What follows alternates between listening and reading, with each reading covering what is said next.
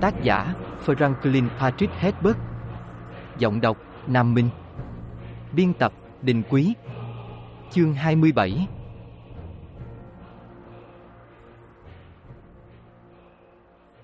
Ở tuổi 15, người đã học được sự im lặng. Trích chuyện thuở thiếu thời của Muad'Dib của công chúa Irulan. Trong khi đánh vật với các bộ phận điều khiển của chiếc tàu chim, Paul dần dần nhận thức được mình đang phân loại những lực đang bệnh vào nhau của cơn bão, trí tuệ còn hơn cả menta của cậu tính toán dựa trên những chi tiết cực nhỏ. Cậu cảm nhận được những vùng hoạt động của bụi, những đám bụi cuồn cuộn, sự trộn lẫn những luồng khí xoáy, một con lốc xoáy ngẫu nhiên. Buồng lái con tàu là một căn buồng giận dữ được chiếu rọi bởi ánh sáng xanh lục của bảng điều khiển. Dòng chảy màu nâu vàng của bụi cát bên ngoài có vẻ như chỗ nào cũng giống chỗ nào, song giác quan nội tại của cậu bắt đầu nhìn xuyên qua bức màn bụi đó.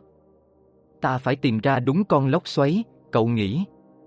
Từ nãy đến giờ cũng khá lâu rồi, cậu đã cảm thấy sức mạnh của cơn bão đang giảm dần, nhưng nó vẫn làm họ rung chuyển. Cậu chờ một luồng khí xoáy khác. Cơn lốc xoáy bắt đầu như một đám cuồn cuộn đột khởi khiến toàn bộ con tàu rung lên cành cạch. Thao cưỡng lại mọi nỗi sợ để nghiêng tàu về bên trái. Jessica nhìn thấy động tác điêu luyện đó trên quả cầu chỉ độ cao. Paul, nàng thét lên. Cơn lốc xoáy khiến họ quay mòng mòng, trồng trành, chao đảo. Nó nhấc bổng con tàu lên như một mẫu vỏ bào trên mạch nước phun, bắn con tàu phọt ra ngoài, một hạt bụi có cánh lọc thỏm trong lòng đám bụi xoáy tròn được ánh trăng thứ hai soi sáng. Paul nhìn xuống, trông thấy cột gió nóng hiện rõ hình thù nhờ bụi vừa mới nuốt chửng họ, trông thấy cơn bão đang tàn kéo về phía xa như một con sông cạn kéo vào sa mạc, cái chuyển động màu xám dưới ánh trăng càng lúc càng nhỏ dần trong khi họ cưỡi trên dòng khí đi lên. Mình thoát khỏi nó rồi, Jessica thì thầm. Paul vừa xoay tàu tránh bụi bằng động tác chuối xuống nhịp nhàng vừa quan sát bầu trời đêm. Chúng ta thoát khỏi chúng rồi, cậu nói. Jessica cảm thấy tim đập thình thịch. Nàng buộc mình phải bình tĩnh, nhìn về phía cơn bão đang yếu dần. Cảm giác về thời gian của nàng cho biết họ đã bay trong khối hỗn hợp các lực cơ bản đó suốt gần 4 tiếng đồng hồ, nhưng một phần tâm trí nàng thì ước tính quãng thời gian đó lâu bằng cả đời người. Nàng thấy mình như được sinh ra lần nữa. Nó giống như lời kinh vậy, nàng nghĩ. Chúng ta đã đối mặt nó và không cưỡng lại. Cơn bão đã đi ngang qua chúng ta và quanh chúng ta. Nó đã qua, còn chúng ta thì ở lại. Con không thích âm thanh phát ra từ chuyển động của cánh tàu, Paul nói. Chỗ đấy có hỏng hóc gì đó rồi. Cậu cảm thấy cái âm thanh kèn kẹt khó nghe, cảm thấy sự tổn thương của con tàu qua đôi tay cậu đặt trên bàn điều khiển. Họ đã ra khỏi cơn bão, nhưng vẫn chưa vào trọn vẹn trong phạm vi thị kiến tiên tri của cậu. Thế nhưng họ đã thoát, và Paul cảm thấy chính mình run rẩy khi tiến đến gần một sự khải thị. Cậu rung mình. Cảm giác đó đầy sức hút nhưng cũng thật đáng sợ, và cậu nhận ra mình đang chìm đắm trong câu hỏi điều gì đã gây nên cái nhận thức khiến cậu run rẩy đó.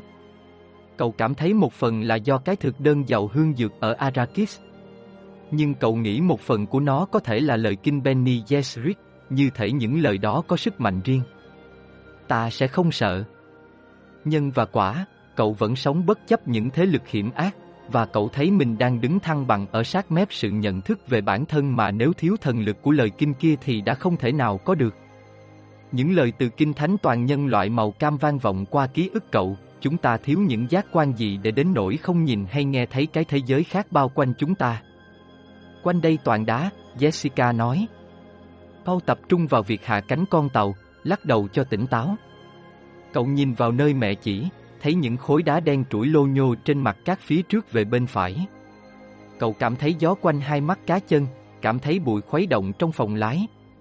Có một lỗ thủng ở đâu đó, không chỉ là do cơn bão. Tốt nhất là ta nhảy xuống cát, Jessica nói. Cánh tàu có thể sẽ không hãm hoàn toàn được. Cậu gật đầu chỉ về phía trước nơi những mỏm đá bị cát bào mòn nhô lên dưới ánh trăng bên trên những đụng cát. Con sẽ hạ xuống gần các tảng đá kia mẹ kiểm tra đai an toàn đi.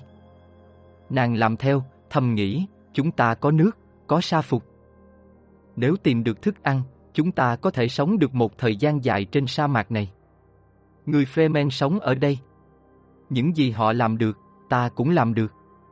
Ngay khi dừng lại thì chúng ta phải lập tức chạy đến những tảng đá kia, Paul nói. Con sẽ mang ba lô. Chạy tới, nàng im bặt, gật đầu. Sâu cát. Sâu là bạn của chúng ta, cậu chỉnh nàng. Chúng sẽ nuốt chiếc tàu này. Sẽ không còn bằng chứng nào cho thấy ta hạ cánh ở đâu. Tư duy của nó mới chính xác làm sao, nàng nghĩ. Họ xuống thấp hơn, thấp nữa. Họ có cảm giác đang lao vùng vụt, bóng những đụng cát mờ đi, những tảng đá trồi lên như những hòn đảo. Con tàu chạm vào đỉnh một đụng cát khiến nó trồng trành đôi chút, trượt qua một thung lũng cát, lại chạm vào một đụng cát nữa. Nó đang giảm tốc độ bằng cách cho tàu tiếp xúc với cát, Jessica nghĩ, và cho phép mình khâm phục năng lực của con trai. Chuẩn bị mẹ nhé. Paul cảnh báo. Cậu kéo cần hãm cánh, đầu tiên nhẹ, rồi càng lúc càng mạnh. Cậu cảm thấy hai cánh khung thành hình chén, tỷ lệ chiều dài so với bề ngang của chúng giảm càng lúc càng nhanh. Gió gào rít qua các lông tơ và lông vũ gối lên nhau của những phiến cánh. Đột ngột, chỉ với một chút lắc lư cỏn con để cảnh báo, chiếc cánh trái, vốn đã bị bão làm yếu đi, quạt hẳn lên trên hất vào phía trong, đâm sầm dọc hông tàu. Tàu trượt ngang qua đỉnh một đụng cát, lật về bên trái. Nó đổ nhào xuống mặt bên kia đụng cát, chuối mũi vào sâu trong đụng cát bên cạnh giữa cơ mang nào là cát đổ như thác. Tàu dừng, trụ trên sườn chiếc cánh gãy, còn cánh phải chĩa thẳng lên những vì sao. thao vùng ra khỏi bộ đai an toàn, lao lên phía trên ngang qua mẹ, giật mạnh cửa tàu ra. Các tuôn ào ào vào buồng lái xung quanh họ, mang theo mùi đá lửa cháy khô khốc. Cậu chọc lấy ba lô nơi ghế sau, thấy mẹ đã tháo đai an toàn. Nàng đặt chân lên sườn chiếc ghế bên tay phải, chui ra ngoài leo lên lớp vỏ bằng kim loại của chiếc tàu. Paul theo sau, túng đai chiếc ba lô lôi sền sệt. Chạy, cậu ra lệnh. Cậu chỉ lên mặt đụng cát và hướng về phía xa xa, nơi họ có thể thấy một ngọn tháp đá bị những luồng gió cát dữ dội tiện ngang. Jessica nhảy ra khỏi tàu rồi chạy, vừa trường vừa trượt lên đụng cát. Nàng nghe tiếng bao hỗn hển bám theo sau. Họ treo lên một gờ cát uống công chạy về phía các tảng đá. Men theo gờ cát, bao ra lệnh. Thế sẽ nhanh hơn. Họ y ạch đi về phía dãy đá, cát níu chặt chân họ. Một âm thanh mới bắt đầu in vào nhận thức của họ, một tiếng thì thầm bị chặn lại, một tiếng xì xì, một tiếng trường nghe kinh kít. Sau đấy, Paul nói. Tiếng động to dần. Nhanh lên. Paul thở hỗn hển. Bãi đá đầu tiên, như một bãi biển đâm xiên từ cát, chỉ còn cách họ không quá 10 mét thì họ nghe thấy tiếng kim loại kêu răng rắc và vỡ vụn sau lưng. Paul chuyển ba lô sang tay phải, nắm chặt mấy cái quai đeo. Nó đập đập vào sườn trong khi cậu chạy. Tay kia cậu nắm lấy tay mẹ. Họ trèo lên tảng đá nhô cao, vượt qua một cái rãnh ngoằn ngoèo do gió tạt nên, leo tới một bề mặt trải trát đá cuội. Hơi thở trở nên khô khốc và hỗn hển trong họng họ. Mẹ không chạy xa hơn được, Jessica thở hồng hộc. Paul dừng lại, đẩy mẹ vào một khe đá, rồi quay lại nhìn xuống sa mạc.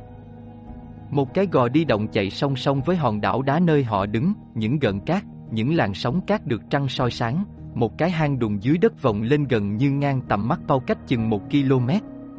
Những đụng cát bị sang phẳng trên đường đi của nó uống công đi, một hình thòng lọng ngắn cắt ngang khoảnh sa mạc nơi họ đã bỏ lại con tàu hỏng.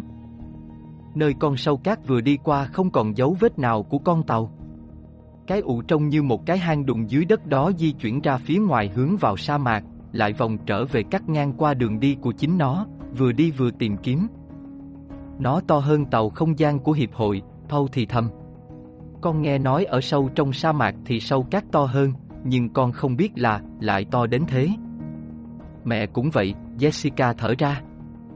Một lần nữa, con vật quay mình rời khỏi những tảng đá, giờ thì nó tăng tốc lao về phía chân trời, vẽ thành một đường vòng cung. Họ lắng nghe cho đến khi tiếng di chuyển của nó khuất hẳn trong âm thanh sao động của các xung quanh họ. Paul hít một hơi dài, nhìn lên vách đá dựng đứng như đóng băng dưới ánh trăng, và đọc một đoạn trích từ Kita Aniba, hãy đi vào ban đêm, còn suốt ban ngày thì nghỉ ngơi trong bóng đen. Cậu nhìn mẹ. Chúng ta vẫn còn vài giờ ban đêm nữa. Mẹ đi tiếp được không? Đợi chút xíu thôi. Paul bước ra bãi đá, khoác ba lô lên vai rồi điều chỉnh quai đeo. Cậu đứng một lát, cận la bàn cầm trên tay. Bất cứ khi nào mẹ sẵn sàng, cậu nói. Nàng len ra khỏi khe đá, cảm thấy sức lực đã hồi phục. Hướng nào? Gờ đá dẫn đi đâu, ta đi đấy. Cậu chỉ tay. Vào sâu trong sa mạc, nàng nói. Sa mạc của người Fremen, Paul thì thầm. Và cậu dừng lời, rúng động vì nhớ lại hình ảnh rõ mồn một của một thị kiến tiên tri cậu từng trải qua ở Caladan. Cậu đã nhìn thấy sa mạc này. Nhưng bối cảnh của thị kiến kia thì hơi khác, giống như một hình ảnh thị giác đã biến mất vào trong ý thức cậu, được trí nhớ hấp thu, và giờ đây không thể phục hiện một cách hoàn hảo khi được phóng chiếu lên khung cảnh thực. Cái thị kiến đó dường như đã dịch chuyển và đến gần cậu từ một góc độ khác trong khi cậu thì vẫn đứng bất động. Trong thị kiến đó thì Idaho có mặt bên chúng ta, cậu nhớ lại. Nhưng Idaho giờ đã chết. Con có biết đi theo đường nào không? Jessica hỏi, hiểu lầm sự ngập ngừng của con. Không, cậu nói, nhưng dù sao ta sẽ vẫn cứ đi. Cậu chỉnh lại tư thế hai vai sau cho khoác ba lô chắc chắn hơn, đi lên một cái rãnh do cát đẽo trong khối đá. Cái rãnh dẫn vào một mặt phẳng đá tràn ngập ánh trăng có những cái gờ bị gió mài phẳng nhô xa về phía nam. Paul tiến tới cái gờ đầu tiên, trèo lên. Jessica theo sau. Ngay lập tức nàng nhận ra việc di chuyển đã trở thành vấn đề tức thời và cụ thể, những hốc cát giữa các khối đá làm họ chậm lại, những gờ đá bị gió đẽo lẫm chẩm cắt vào tay họ, sự cản trở ép họ phải lựa chọn, đi thẳng hay đi vòng. Cái địa hình này ép người ta phải tuân theo những nhịp điệu của chính nó. Họ chỉ nói khi cần thiết và nói bằng giọng khàn khàn do phải tráng sức. Cẩn thận, cái gờ này có cát trơn đấy. Mẹ để ý đấy, đừng để đập đầu vào cái vòng này. Dừng lại dưới cái đỉnh này thôi, mặt trăng ở sau lưng sẽ soi rõ di chuyển của chúng ta nên ai ở ngoài đó cũng nhìn thấy. Paul đứng lại trong một hốc đá, tì ba lô vào cái gờ hẹp. Jessica đứng dựa bên cạnh con, cảm ơn khoảnh khắc nghỉ ngơi này. Nghe thấy tiếng Paul kéo chiếc áo choàng sa phục của cậu, nàng nhấm nháp nước tái chế của chính mình. Vì nước hơi mặn, và nàng nhớ lại nước ở Caladan, một vòi phun nước vương cao ông trọn một cung trời, một nguồn độ ẩm dồi dào như thế nhưng lại chẳng được để ý, mà chỉ được chú ý đến bởi hình dạng, hoặc sự phản chiếu, hoặc âm thanh của nó khi nàng đứng lại bên cạnh nó. Dừng lại, nàng nghĩ. Để nghỉ ngơi, thực sự nghỉ ngơi. Nàng chợt nảy ra ý nghĩ rằng lòng khoan dung là khả năng dừng lại, dù chỉ trong chốc lát. Ở đâu không thể có sự dừng lại, ở đó không có lòng khoan dung. Paul đẩy người ra xa gờ đá, quay người rồi trèo lên một bề mặt nghiêng. Jessica thở dài đi theo con. Họ trượt xuống một thềm đá rộng bao quanh một mặt đá dốc đứng. Lại một lần nữa, họ rơi vào nhịp điệu chuyển động rời rạc qua vùng đất gập ghềnh này. Jessica cảm thấy bóng đêm bị thống trị bởi những cấp độ nhỏ bé của các loại vật chất dưới chân tay họ, những hòn cuội hay sỏi hạt đậu, mảnh đá rơi hoặc các hạt đậu, các hoặc đá mạc, bụi thô hay bụi mịn như bột. Lớp bụi mịn làm tắc bộ lọc ở mũi, phải thổi ra. Các hạt đậu và sỏi hạt đậu lăn trên bề mặt cứng và có thể khiến những người không cẩn thận bị ngã. Đá rơi khiến người ta bị thương. Và những vùng cát nhỏ có mặt khắp nơi làm chậm bước chân họ. Thâu đột ngột dừng lại trên một thềm đá, giúp mẹ đứng vững trở lại khi mẹ vấp vào cậu. Cậu chỉ về phía trái, và khi nhìn theo hướng tay con, nàng nhận ra họ đang đứng tại đỉnh một vách đá, bên dưới khoảng 200 mét là sa mạc trải dài như một đại dương tĩnh lặng. Nó nằm đó, trập trùng những con sóng màu bạc như ánh trăng, bóng của các góc cạnh trôi từ từ vào những đường cong, và ở đằng xa, nó nổi lên tới tận một vách đá dựng đứng khác mờ mờ màu xám như sương mù. Sa mạc trơ trụi, nàng nói. Một vùng rộng lớn phải đi qua, Paul nói, giọng nghẹt lại do bộ lọc trắng ngang mặt. Jessica liếc sang trái rồi sang phải, chẳng có gì ở phía dưới ngoại trừ cát. Paul nhìn thẳng về phía trước qua những đụng cát trơ trụi, dõi theo chuyển động của những cái bóng trong đường đi của mặt trăng. Từ bên này sang tới bên kia cỡ chừng 3, 4 km, cậu nói. Sâu cát, nàng nói. Chắc chắn. Nàng tập trung vào tình trạng mệt lử, vào các cơ đau nhất làm mờ cảm giác của mình. Chúng ta nghỉ ngơi ăn uống chứ. Paul tháo ba lô ra, ngồi xuống tựa vào nó. Jessica tìm một tay lên vai cậu trong khi từ từ ngồi xuống tảng đá bên cạnh Paul. Nàng cảm thấy cậu xoay người lại khi nàng đã yên vị, nghe tiếng cậu cuộc quạng trong chiếc ba lô. Đây rồi, cậu nói. Tay cậu cảm nhận được sự khô nẻ của tay mẹ khi cậu ấn hai viên thuốc tăng lực vào lòng bàn tay nàng. Nàng miễn cưỡng nuốt thuốc cùng với một ngụm nước từ chiếc ống của bộ sa phục. Uống hết nước của mẹ đi, Paul nói. Chân lý là, nơi giữ gìn nước của bạn tốt nhất chính là cơ thể bạn. Nó giúp cho sức lực mẹ tăng lên. Mẹ khỏe lên. Hãy tin vào bộ sa phục của mẹ. Nàng làm theo, uống cạn nước trong túi hứng của mình, cảm thấy sức lực quay trở lại. Rồi nàng nghĩ, thật yên bình biết bao cái khoảnh khắc mệt nhọc này của họ, và nàng nhớ lại một lần đã nghe chiến binh hát trong Guni Halek nói, một mẫu thức ăn khô cùng sự tĩnh lặng còn tốt hơn là một gia tộc chồng chất hy sinh và xung đột. Jessica nhắc lại câu đó cho Paul nghe. Guni là như vậy đấy, cậu nói. Nàng hiểu được âm điệu trong giọng cậu, cách cậu nói khi một người nào đó chết, và thầm nghĩ, Guni đáng thương có thể đã chết. Những người thân cận trong gia tộc Atreides hoặc đã chết hoặc bị bắt, hoặc cũng như họ, đang lạc lối trong cõi trơ trụi không nước này. Guni luôn có câu trích dẫn đúng đắn, Paul nói. Lúc này con có thể nghe thấy ông ấy nói, và ta sẽ làm những con sông khô cạn, bán vùng đất này vào tay những kẻ xấu xa, và ta sẽ khiến vùng đất đó bị tàn phá, cùng tất cả những gì trong đó, bằng bàn tay kẻ lạ. Jessica nhắm mắt, nhận thấy mình sắp rơi nước mắt vì sự bi ai thống thiết trong giọng con. Ngay sau đó, Paul nói, mẹ, cảm thấy thế nào? Nàng nhận ra câu hỏi hướng trực tiếp vào việc nàng mang thai nên nói, nhiều tháng nữa em gái con vẫn chưa ra đời. Mẹ vẫn cảm thấy, cơ thể chịu đựng được. Nàng nghĩ, ta nói với con trai nghe mới nghi thức và cứng nhắc làm sao. Thế rồi, bởi phương pháp Benny Gesserit là tìm bên trong mình câu trả lời cho một điều kỳ quặc như thế, nàng tìm kiếm và nhận thấy nguồn gốc cách trả lời nghi thức của nàng, mình sợ con trai, mình sợ sự kỳ lạ của nó, mình sợ điều nó có thể nhìn thấy ở phía trước, điều nó có thể nói với mình. Paul kéo mũ trùm đầu sụp xuống hai mắt, lắng nghe những âm thanh của đêm giống như tiếng sâu bọ rì rầm. Phổi cậu nạp đầy sự tĩnh lặng của chính cậu. Mũi cậu ngứa ngáy.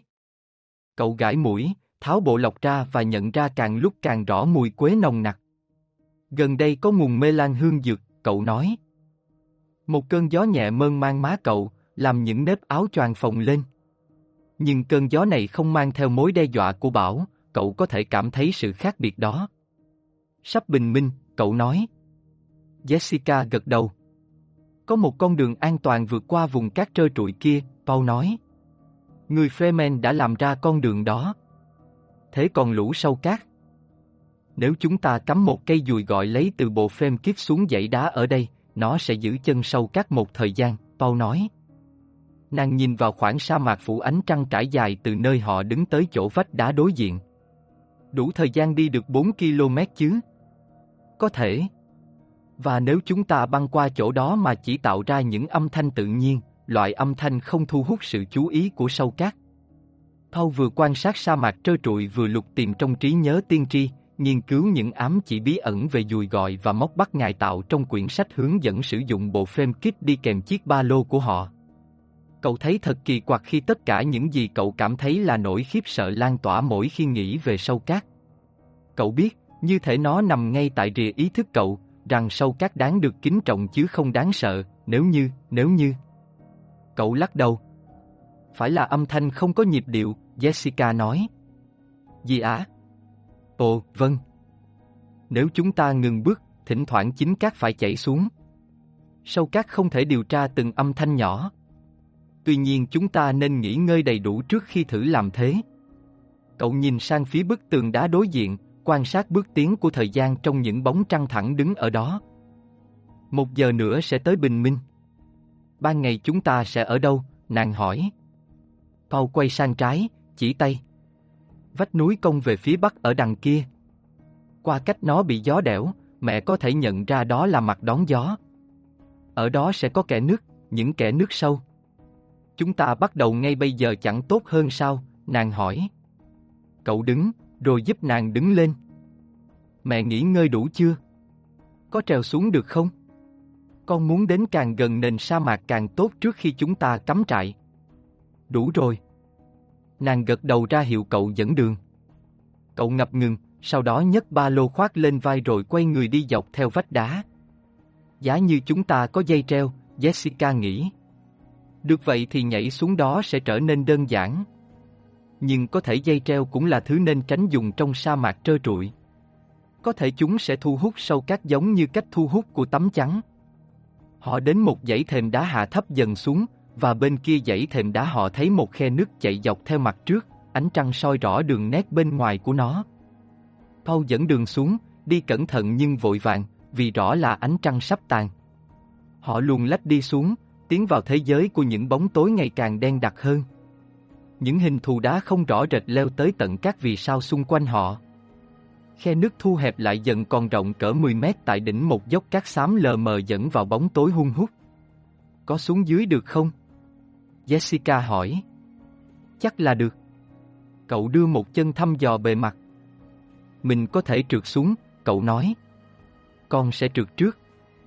Mẹ hãy đợi cho đến khi nghe thấy con dừng lại. Cẩn thận, nàng nói. Cậu bước tới chỗ đỉnh dốc rồi trượt, trôi trên bề mặt êm ái của nó, xuống tới một nền cát nén chặt gần như bằng phẳng. Nơi này nằm sâu bên trong những bức tường đá. Có âm thanh cát trượt đằng sau cậu.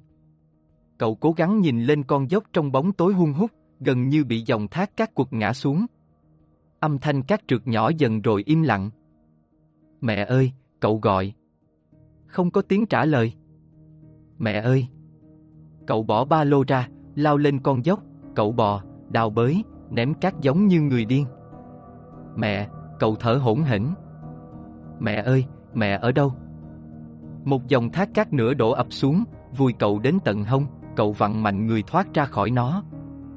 Mẹ bị mắc kẹt trong cơn lỡ cát, cậu nghĩ. Bị chôn trong đó. Mình phải bình tĩnh và hành động cẩn thận. Mẹ sẽ không bị ngạt thở ngay. Mẹ sẽ thiết lập trạng thái treo bindu để giảm nhu cầu oxy. Mẹ biết mình sẽ đào bới tìm kiếm mẹ. Bằng phương pháp Benny Gesserit mẹ đã dạy, Paul làm dịu nhịp tim đang đập dữ dội, làm cho tâm trí mình giống như một phiến đá trống mà vài khoảnh khắc vừa trôi qua có thể tự ghi lên đó.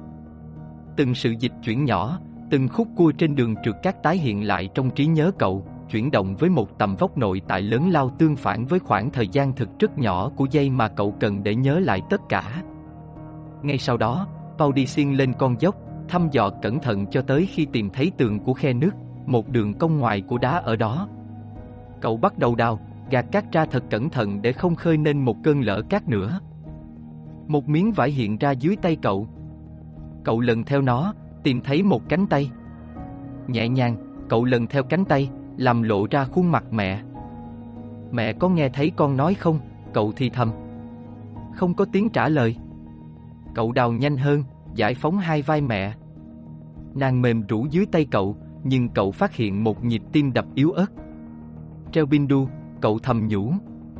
Cậu gạt sạch cát ra khỏi thắt lưng mẹ, xốc hai tay mẹ qua vai mình rồi kéo mẹ xuống con dốc, đầu tiên chạy từ từ, sau đó cậu kéo mẹ với tốc độ nhanh hết mức, cảm thấy cát sụt xuống ở phía trên.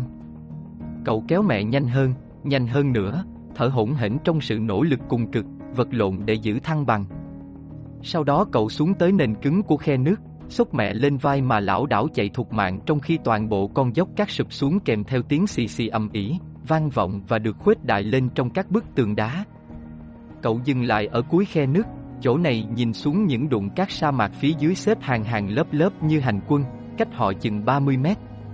Nhẹ nhàng, cậu hạ dần mẹ xuống cát, thốt ra câu nói để đưa nàng ra khỏi trạng thái giữ nguyên thế.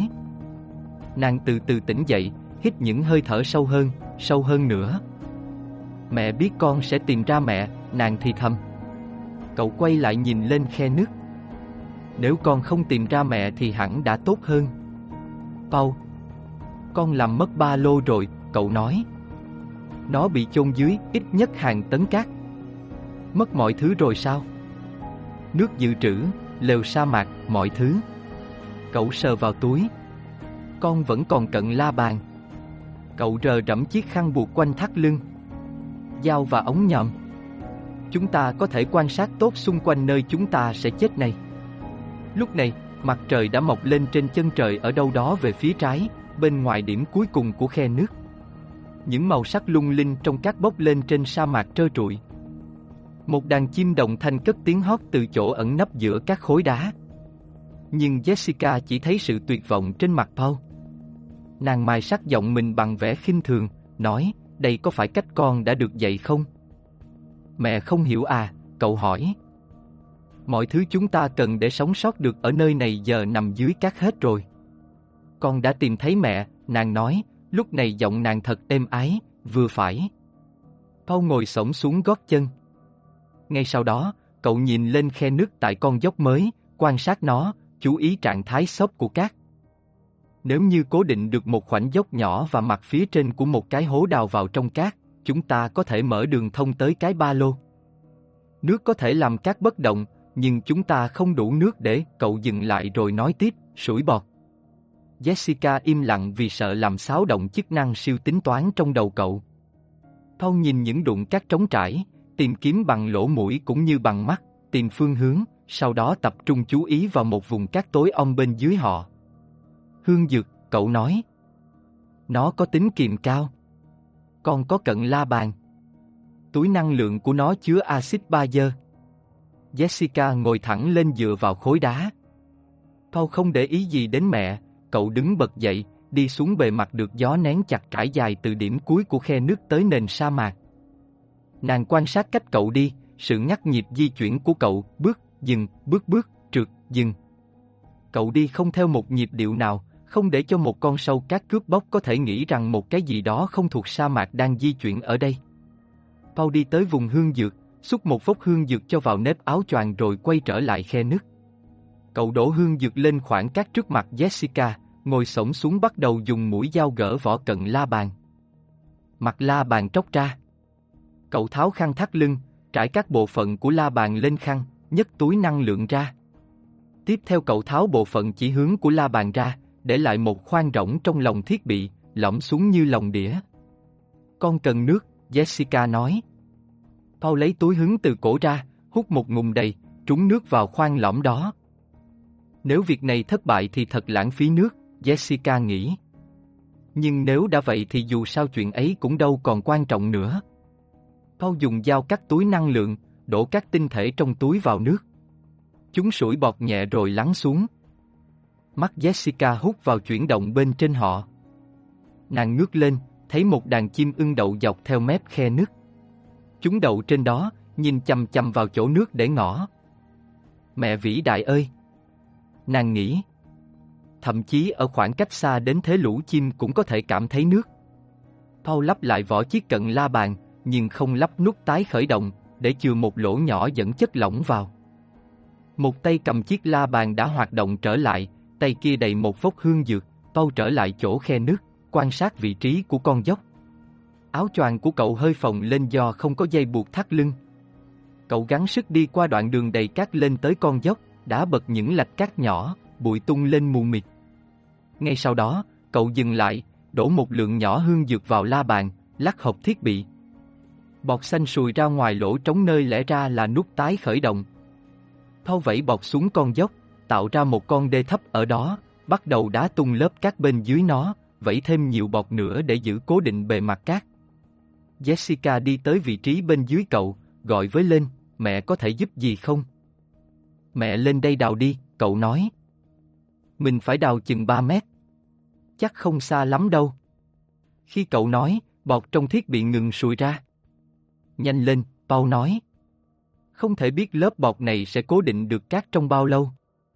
Jessica bò lên cạnh Paul trong lúc cậu rắc một lượng nhỏ hương dược vào cái lỗ, lắc lắc cận la bàn. Lại một lần nữa, bọt sùi ra ngoài lỗ. Trong khi Paul tạo hàng rào bọt, Jessica đào bằng tay, hất mạnh cát xuống con dốc. Đào sâu bao nhiêu, nàng thở hổn hển. Cỡ 3 mét, cậu nói. Con chỉ có thể tính sắp xỉ vị trí đó. Chúng ta có thể phải nới rộng hố này ra. Cậu bước sang một bên, trượt vào lớp cát êm xốp. Mẹ hãy đào xiên về phía sau. Đừng đào thẳng xuống. Jessica làm theo. Chậm chậm, cái lỗ được khoét dần xuống, sâu tới mức ngang với nền của vùng lòng chảo mà vẫn không thấy dấu vết chiếc ba lô. Có lẽ mình tính sai chăng? Paul tự hỏi. Ngay từ ban đầu mình đã hoang mang sợ hãi và đó là nguyên nhân của sai lầm này. Điều đó làm hỏng khả năng của mình sao? Cậu nhìn cận la bàn. còn chưa đầy 60 gram axit. Jessica đứng thẳng người lên trong hố, quệt một bàn tay nhún bọt qua má. Mắt nàng gặp mắt Paul. Bề mặt phía trên, Paul nói. Nào, nhẹ nhàng thôi. Cậu thêm một nhúm hương dược vào lỗ, vẫy bọt sủi ra vào mặt các quanh hai tay Jessica trong khi nàng bắt đầu khoét một mặt thẳng đứng vào vách xiên phía trên của hố. Khi cua tay đến lần thứ hai, nàng chạm phải một vật trắng. Từ từ, nàng lần ra chiều dọc của quai đeo ba lô có khóa bằng nhựa dẻo. Đừng di chuyển nó, Paul nói, giọng cậu gần như thì thầm. Mình hết bọt rồi. Jessica giữ quai đeo ba lô trong một tay, ngước nhìn cậu. Paul ném chiếc cận la bàn rỗng xuống nền lòng chảo rồi nói, đưa tay kia của mẹ cho con. Bây giờ mẹ hãy nghe thật kỹ nhé. Con sẽ kéo mẹ sang một bên và trượt về phía đáy dốc. Đừng để quai đeo ba lô tuột ra. Các từ đỉnh sẽ không tràn xuống nhiều lắm. Con dốc này đã được cố định. Con sẽ tập trung giữ cho đầu mẹ không bị cát phủ. Một khi hố này đầy, chúng ta có thể đào mẹ ra và kéo ba lô lên. Mẹ hiểu, nàng nói. Mẹ sẵn sàng chưa? Sẵn sàng rồi. Nàng căng các ngón tay nắm chặt quai đeo ba lô. Chỉ bằng một động tác kéo, Paul đã lôi được nửa người nàng ra khỏi hố, giữ đầu nàng ngẩng cao khi hàng rào bọt vỡ ra và cát tràn xuống. Khi cát lắng xuống, Jessica vẫn bị chôn đến thắt lưng, tay trái và vai vẫn vùi dưới cát, cầm nàng tì trên một nếp áo choàng của Paul. Vai nàng nhức nhối do lực căng đè lên nó. Mẹ vẫn cầm quai ba lô, nàng nói. Paul từ từ dùng tay đào lớp cát bên cạnh nàng, tìm thấy cái quai. Mình làm cùng nhau nhé, cậu nói. Kéo bằng lực không đổi. Không được làm đứt quai. Khi họ kéo ba lô lên, cát tràn xuống nhiều hơn. Khi quay ba lô lên đến bề mặt, Paul dừng lại, giải phóng mẹ thoát khỏi cát. Họ cùng kéo chiếc ba lô xuống dưới con dốc và ra khỏi cái bẫy đó. Họ đứng trên nền khe nước trong vài phút, giữ chặt cái ba lô giữa hai người. Paul nhìn mẹ. Bọt làm bẩn mặt và áo nàng. Các đống thành mảng trên người nàng khi bọt khô đi. Trong nàng như một cái bia cho những quả bóng bằng cát ướt màu xanh. Trong mẹ nhếch nhác quá, cậu nói. Con cũng có đẹp để gì cho cam, nàng nói. Họ phá lên cười, rồi nghiêm túc trở lại. Lẽ ra không được để chuyện đó xảy ra, Paul nói. Con thật bất cẩn. Nàng nhún vai, cảm thấy các đống cục rơi từ áo xuống. Con sẽ dựng lều, cậu nói. Mẹ nên cởi áo choàng ra vũ cho sạch. Cậu quay đi, túng lấy ba lô. Jessica gật đầu, đột nhiên nàng cảm thấy quá mệt mỏi không trả lời nổi nữa. Trong đá có các lỗ cắm, Paul nói. Có ai đó đã từng dựng lều ở đây? Sao lại không chứ? Nàng nghĩ khi phủi bụi chiếc áo choàng. Đây là một nơi thích hợp, nằm sâu trong những bức tường đá, đối diện với một vách đá khác cách đây chừng 4 km, đủ cao phía trên sa mạc để tránh sâu cát, nhưng cũng đủ gần để đến được dễ dàng trước một cuộc hành trình. Nàng quay lại, nhận thấy Paul đã dựng lều lên, mái vòng bán cầu có nhiều gọng của căn lều hòa lẫn với những bức tường đá của khe nước. Paul bước qua mẹ, nâng ống nhòm lên. Cậu xoay nhanh ống nhòm để điều chỉnh áp lực bên trong, chỉnh tiêu điểm của các thấu kính dầu vào vách núi màu nâu vàng phía xa đang vươn lên trong ánh sáng sớm mai trải dài khắp vùng cát mênh mông. Jessica quan sát khi cậu chăm chú nghiên cứu khung cảnh hồng hoang đó, mắt dõi vào những dòng cát và những hẻm núi. Có những cái gì đó đang lớn dần lên đằng kia, cậu nói. Jessica tìm thấy ống nhòm dự phòng trong ba lô cạnh căn lều, nàng lại gần chỗ Paul. Ở đằng kia, cậu nói, một tay giữ ống nhòm, tay kia chỉ về phía đó. Nàng nhìn theo hướng cậu chỉ. Xương rồng, nàng nói. Bụi xương rồng khẳng khiu. Có thể có người ở gần đó, Paul nói. Có thể chỗ đó là tàn tích của một trạm kiểm tra thực vật học, nàng cảnh báo. Nơi đó nằm khá xa về hướng nam trong sa mạc, cậu nói.